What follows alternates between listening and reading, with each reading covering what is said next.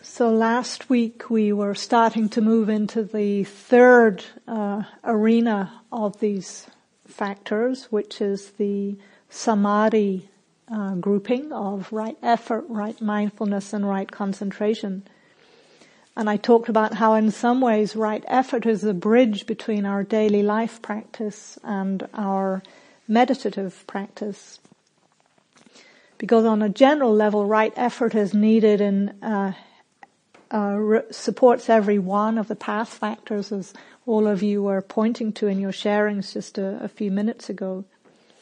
And right effort also has a specific meaning in terms of meditation as the effort to release unskillful mind states and to cultivate skillful mind states.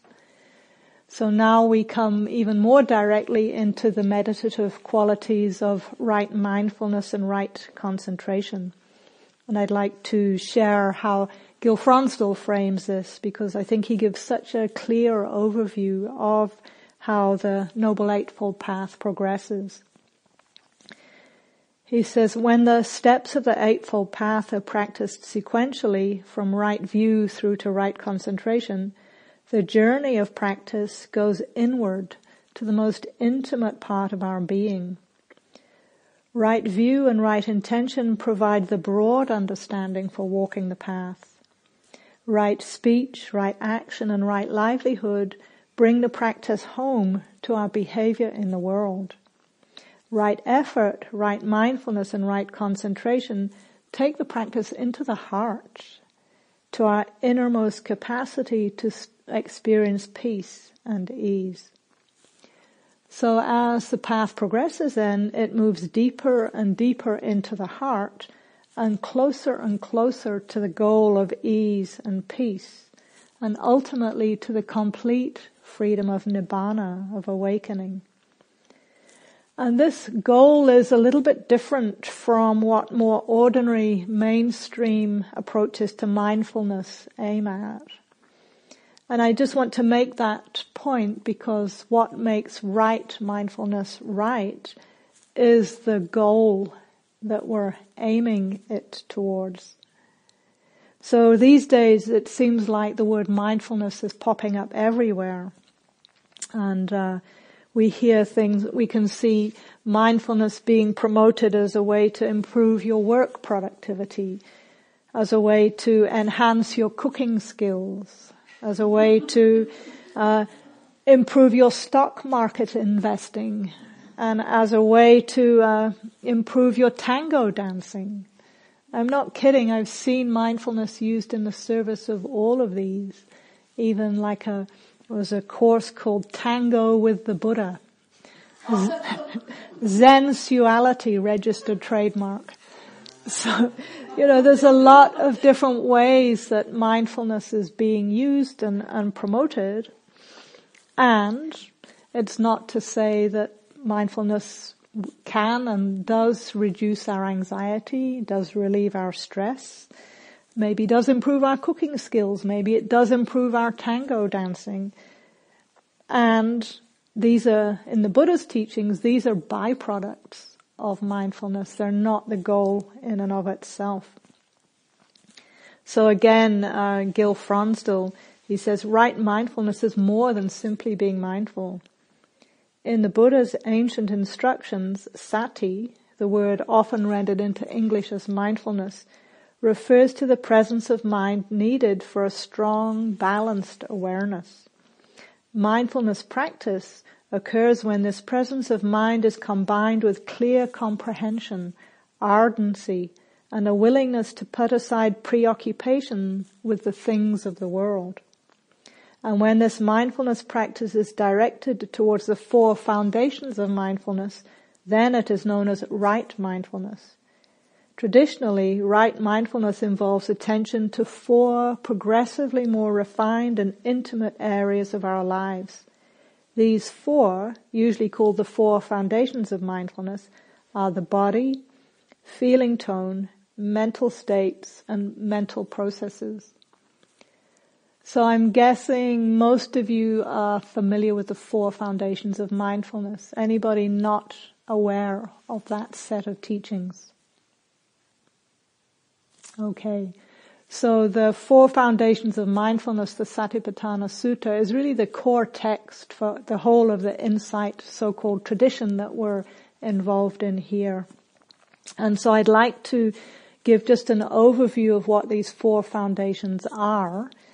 And at the same time, I'm a little bit wary of giving you information overload, particularly in the form of numbered lists. So I just want to name, you know, we have the four this, the five that, the six, the seven, the eight, and you know, we can get a little bit boggled or a lot boggled and or disconnected. Oh, it's so dry. You know, it sounds like a shopping list. Half a loaf of sourdough, a liter of milk, a can of tomatoes. It's just like, it doesn't really land. But I was, I've said earlier that these lists, these numerical lists were used in the teachings because they were originally transmitted orally. And so they're a way of helping these frameworks come into our minds. And I was thinking uh, just last week that it's a little bit like these teachings are condensed into these very pithy core numbered lists. It's a little bit like um, camping food. You know, when we go camping and we get those dehydrated sachets of food where they've had all the juice sucked out of them, it makes them very light and very portable. We can take them anywhere but they're not very edible just as they are.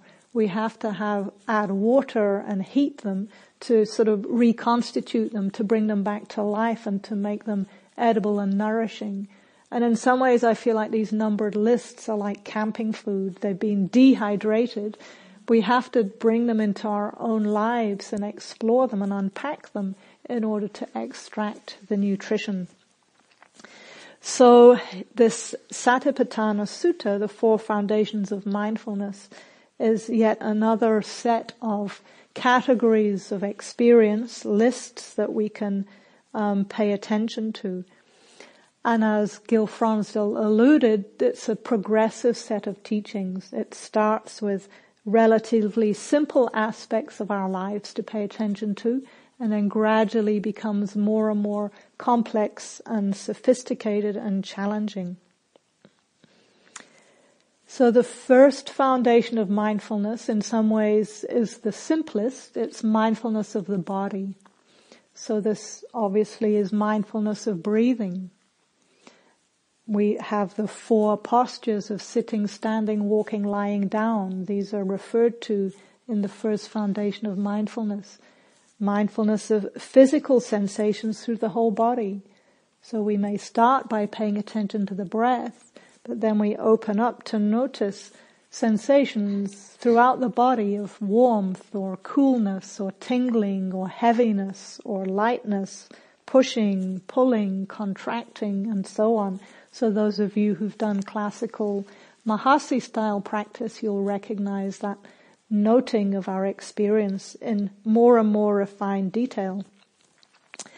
And this is done with this um, quality that I've been referring to as bare awareness. So simply being with our experience as non-reactively as possible. And a few weeks ago we did that dyad exercise where I invited you to name what was happening at any of the six sense doors without adding any story, any assessment, any judgment, but just to name, seeing whatever, hearing whatever, and so on. So this is training in bare awareness. And again, you know, that can sound quite simple. Um, we can perhaps do it when we're face to face with another person and given these very simple instructions. But in everyday life, what usually happens is because each of these uh, contacts at any of the six sense doors come automatically with a quality known as feeling tone or Vedana. These six, these contacts are automatically registered as either pleasant or as unpleasant or as neutral. And this is happening so automatically that we don't even register it until we have compounded into some kind of response of liking, not liking, not knowing, wanting, resisting, and so on. So the Buddha actually pointed to this quality of feeling tone, this knowing of pleasant, unpleasant or neutral as the second foundation of mindfulness. And on one level it sounds very simple, but it is so significant in building the whole chain reaction of our reactivity that it's a very significant foundation to pay attention to. So as I was uh, talking a few weeks ago about the so-called three root poisons of greed and hatred and delusion, you might recognize this connection between pleasant, unpleasant, neutral, greed, hatred and delusion. Because when an experience registers as pre- pleasant, and we don't notice that, what's the default response? Greed, wanting, moving towards, enhancing, prolonging, holding on, clinging, and so on. And of course the opposite, when something is unpleasant, default response. Rejection, aversion, resistance, get it away from me, don't like it. And then the third one, if an experience is neutral, we tend to not even register it. We tune out, space out, disconnect, and so on. So unless they're seen, these three um, feeling tones are driving uh, most of, actually, maybe even everything that we think and say and do throughout the day. And it's actually a little bit humbling, even humiliating to see. You know, I I used to have this um, perception that I was a, a, sophisticated human being. And then when I started to explore Vedana or feeling tone, I realized I'm just an amoeba. I blob towards what I like and I blob away from what I don't like and I space out when something's neutral.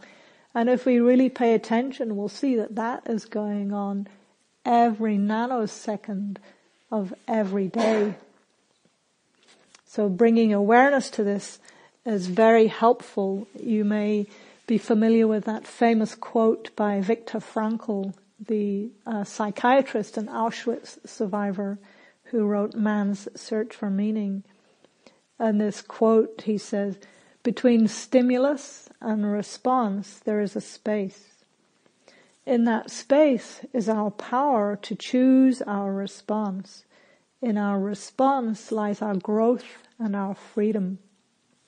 So unless we can really tune into that space between the feeling tone and the habitual reaction, we really are just locked in autopilot.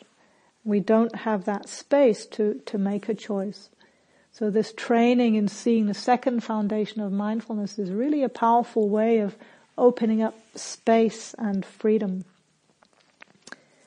Vedana also is a kind of bridge between the first foundation, which is mindfulness of the body, and the third foundation, which is mindfulness of the mind. So in this third foundation, we're invited to look at mind states, at mental activities, thoughts, emotions, and moods, basically all of our mental activity. And I think it's worth um, really emphasizing that mindfulness of the mind is a very powerful part of our insight practice. Because unfortunately, when we go on retreat, the initial instructions are to begin training by bringing awareness to the breath. And often we're instructed if the mind moves away, come back to the breath.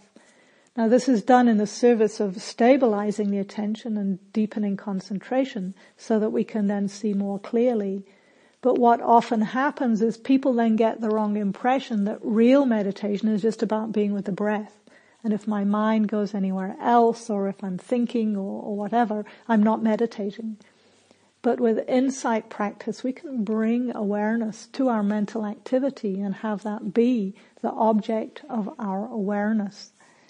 So in this foundation, the Buddha asked us to notice our mind states particularly.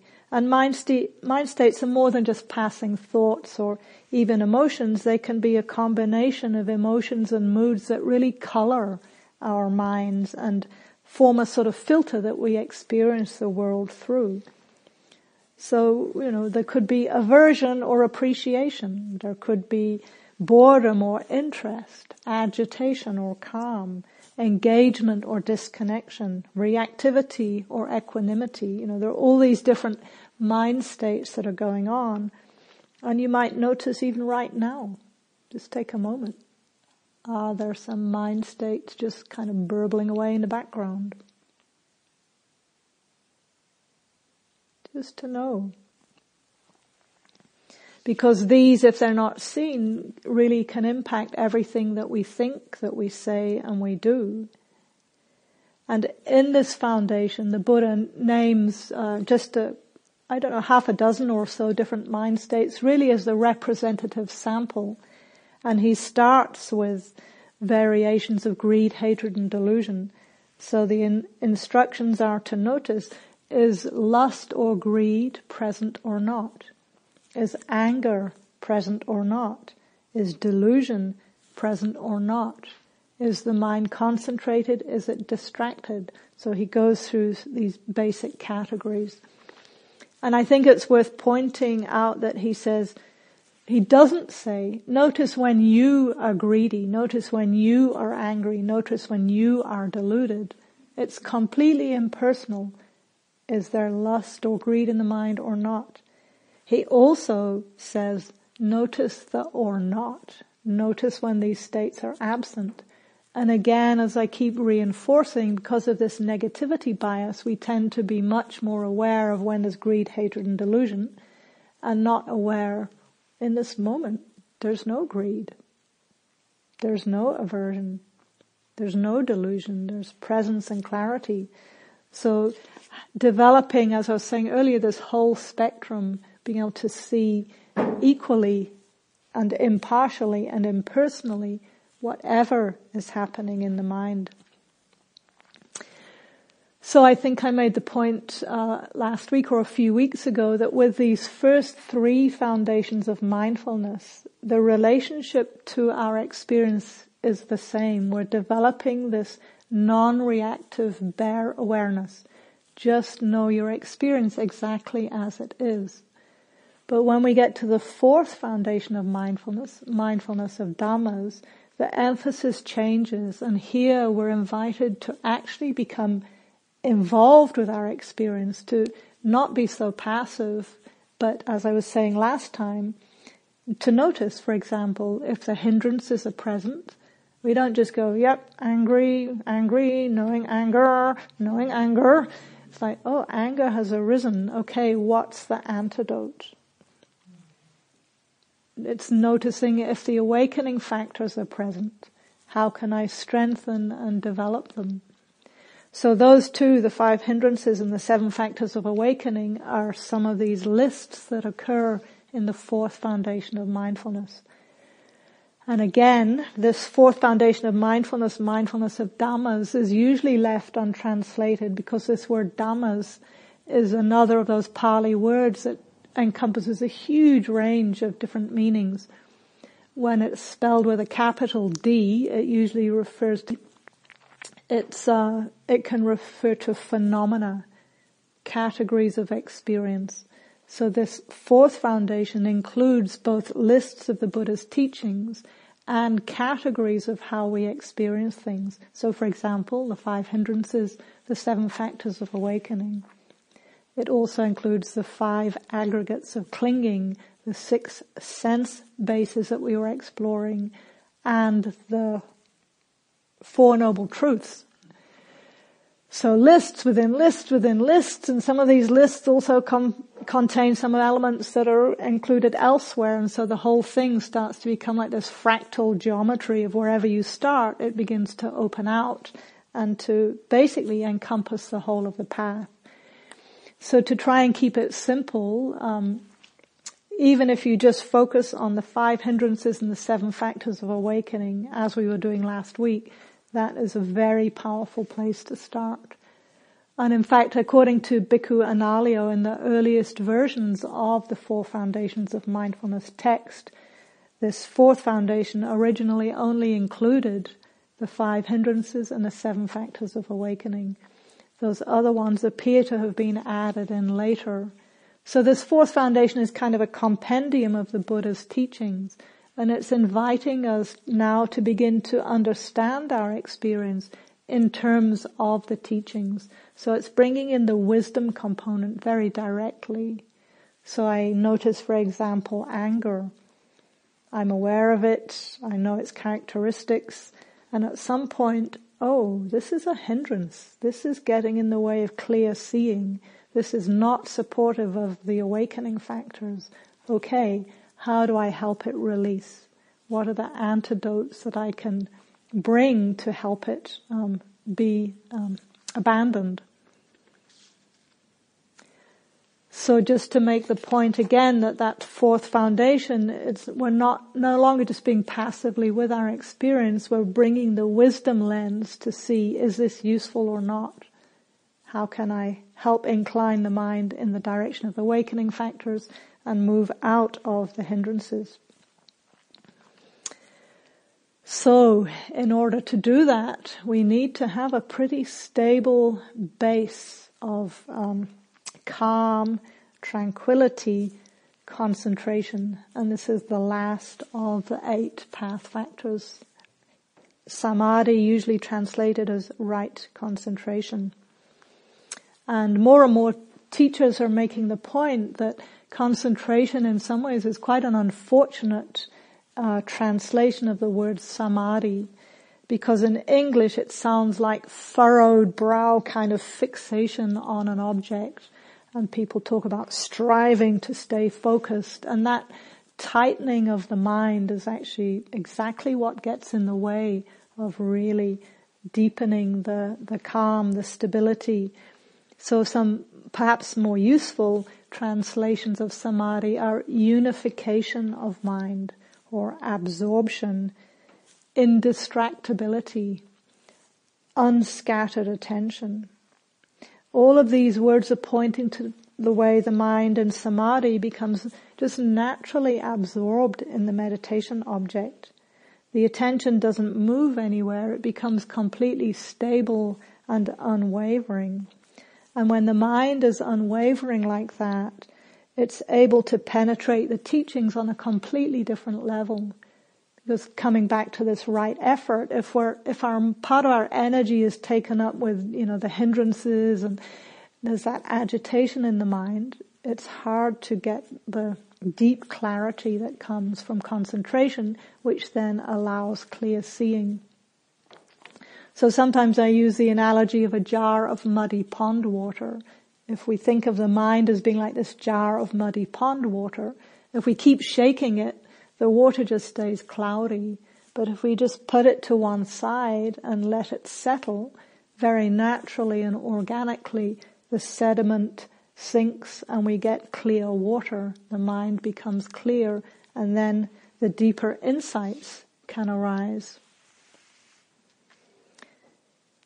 So again, just how Gil Fronsdal describes the, the role and the function of right concentration. He says, the preceding seven factors all provide important support for our ability to develop a stable, focused, bright and concentrated mind.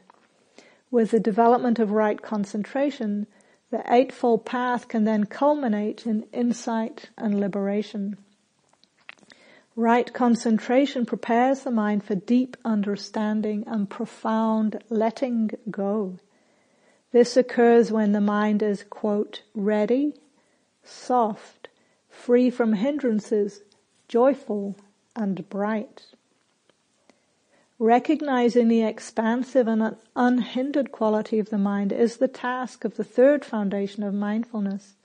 And then using this concentrated mind for wisdom is the task of the fourth foundation of mindfulness.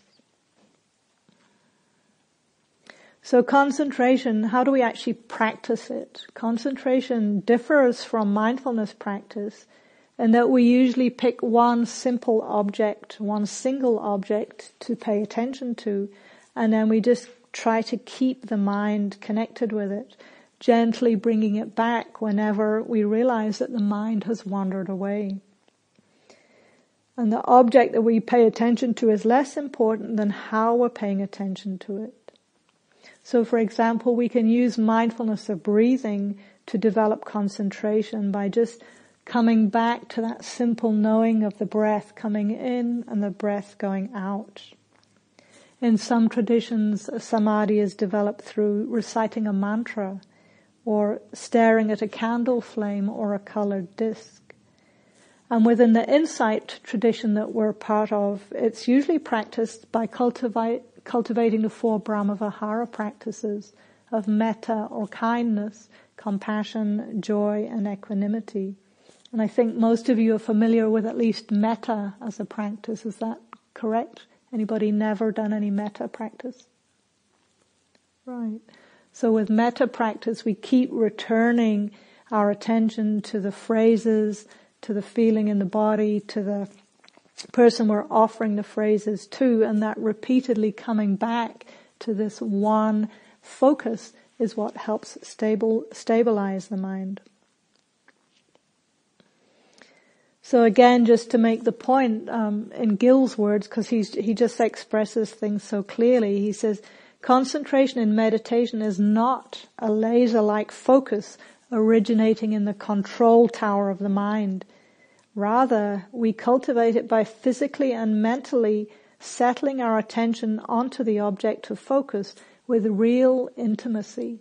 I like that uh, phrase of intimacy. It's about becoming more and more intimate with the object. He says it requires letting go of distracting thoughts instead of forcibly pushing them away. To do this, it helps to calm whatever mental energy is involved in any thinking. Establishing a firm but soft intentness to then stay focused is also helpful. Balancing this intentness with letting go into the object of concentration is useful. It is best not to concentrate the mind with brute mental force. Instead, we use our discernment to discover how to stay focused in a committed, relaxed way. We can develop wisdom about the hindrances to concentration and other forces that distract us. Instead of resorting to unhelpful tactics like aversion or resistance in the face of distractions, we can learn more effective strategies for overcoming them, leading to more tranquility and unification. It is also useful to explore how to enjoy the practice. Not only can concentration practice bring joy, it can also bring tranquility and peace sometimes to a greater degree than is usually available in daily life. Even small amounts of meditative joy and peace are useful for encouraging greater concentration. So it's worth highlighting this role of joy because as you may remember last week, joy is one of the awakening factors and it supports uh, the deepening of concentration. So I was appreciating in our sharing earlier that many of you did refer to this sense of growing joy or ease. So samadhi is a way of becoming more intimate with our experience in a relaxed and enjoyable way. And this concentration can be developed to uh, greater and greater degrees along a whole spectrum. So uh, in, even in insight practice in Vipassana, we're developing some level of concentration through continuity of mindfulness, that repeated coming back to being present. That itself can develop quite deep states of concentration. We can also choose to develop samadhi in a more deliberate, intentional way through the cultivation uh, into the jhana practice and jhanas are, are four distinct and increasingly deep states of concentration that are extremely powerful.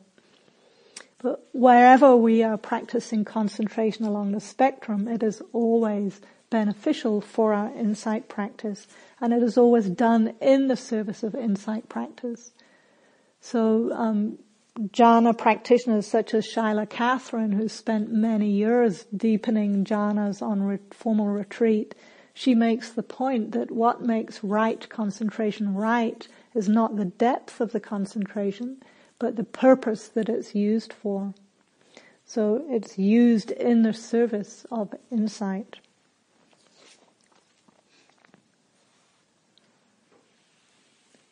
So that's probably, possibly more than enough um, information to be taken in in one hit. I would like to leave time for us to explore this together. I'm making the assumption that you all have already some degree of familiarity with mindfulness. So in our group practice, I'd like to focus on, more on exploring concentration together. So thank you for your attention. And let's take a few minutes just to stretch and bring some relief to the body before we continue. Thank you for listening. To learn how you can support the teachers and Dharma Seed, please visit dharmaseed.org slash donate.